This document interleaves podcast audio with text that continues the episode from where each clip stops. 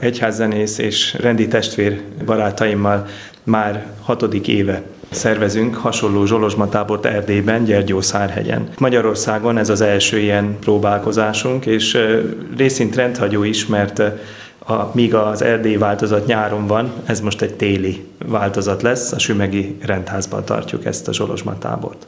A célja mindegyiknek az, a mostaninak is, és az erdélyinek is, hogy azok számára, akik nem élnek egy szerzetes közösségben, de a zsolozsmát szívesen gyakorolnák, szeretnék megismerni, vagy már megismerték, de szívesen imádkoznák közösségben, azok számára egy szép alkalmat teremtsen. Ez alatt a, hát itt Magyarországon két és fél nap alatt, péntek délutántól vasárnap délig tart az itteni tábor.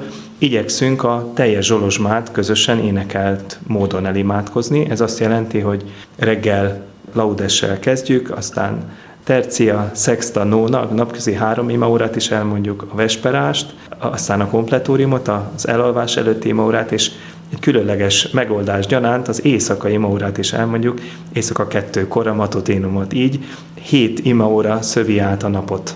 És a napközi imaórák össze lesznek vonva, vagy azok is külön időpontokban? Ahogy azt annak idején a középkorban is végezték, külön fogjuk végezni, tehát 9 órakor délben és 3-kor lesz a napközi, két, vagy a három pici napközi órának az időpontja. A templomban, vagy egy külön, úgy hívják, hogy szerzetesi kórusban, és lesz-e alatta orgona kíséret olykor? A templomban fogjuk végezni ezeket az imóórákat, és mindegyik alatt orgona kíséret van.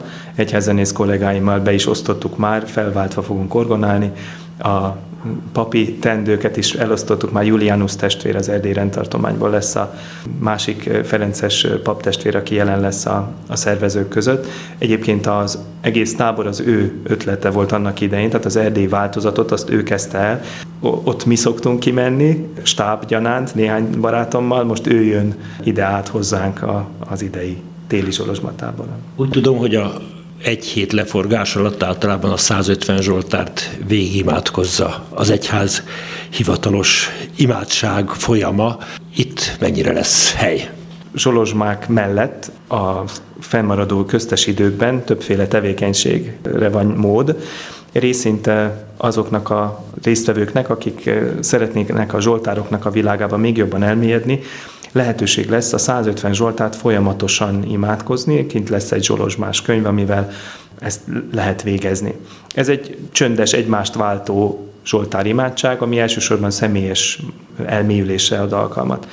Másrészt négy előadás lesz a barátaimmal közösen, a kollégák, barátok négyen összeszerveztünk olyan előadásokat, amelyek segítik a résztvevőket abban, hogy elmélyüljenek a, egyrészt a Zsoltárok imádságában, másrészt az Egyház Zsoltár imádságában, a zsolozsmában, megbarátkozzanak, megismerjék az, annak a belső logikáját, szépségét, mélységét. És emellett természetesen elcsöndesedésre, csendes, kontemplatív imádságra is alkalma lesz az ott összegyűlő résztvevőknek. Ennek keretében szentgyónásra, lelki beszélgetésre is van lehetőség.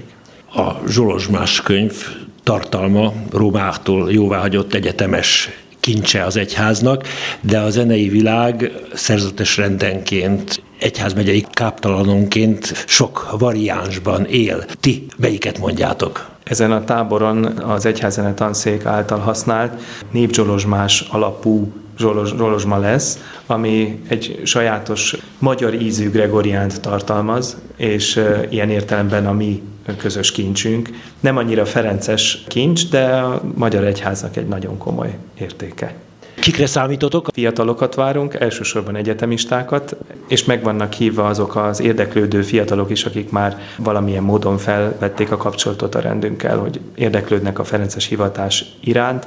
Nyilván nem titkolt szándéka ennek a tábornak, hogy alkalmat biztosítson azok számára is, akik a hivatásukat keresik, hogy hát ha ez a Zsolozsma imádság valamelyes tisztázza bennük, vagy megszólít bennük olyan hangokat, amik segítik az ő saját hivatások kibontakoztatását. Egy Ferences szerzetesnek a zsolozsma mit jelent? Neked mit jelent, kedves Gabriel testvér? Hát a mindennapi imádságomnak a része, a nap megszentelésének az eszköze. Kötelező bizonyos értelemben végeznünk, de de mindig újra és újra rácsodálkozik az ember, hogy az, amivel az egyház itt megajándékozza a kötelező címén a Zsolozsmát mondót, azzal egy mindennapi táplálékot ad. És aki nem tud a táborban részt venni, vagy más korosztályt képvisel, annak van-e mód Budapesten bekapcsolódni a szerzetesek zsolozsmás életébe? Ferences közösséget sok felé talál az országban az érdeklődő, Budapesten is. Mindannyian, ahol élünk, a Zsolozsma egy részét azt nyilvánosan végezzük, tehát érdeklődni kell az egyes rendházainknál, egyes templomainkba, hogy mikor vannak a Zsolozsma órák, de nagy szeretettel várjuk minden érdeklődőt, hogy kapcsolódjon be. A Margit körúti Ferences rendháznak vagy a lakója.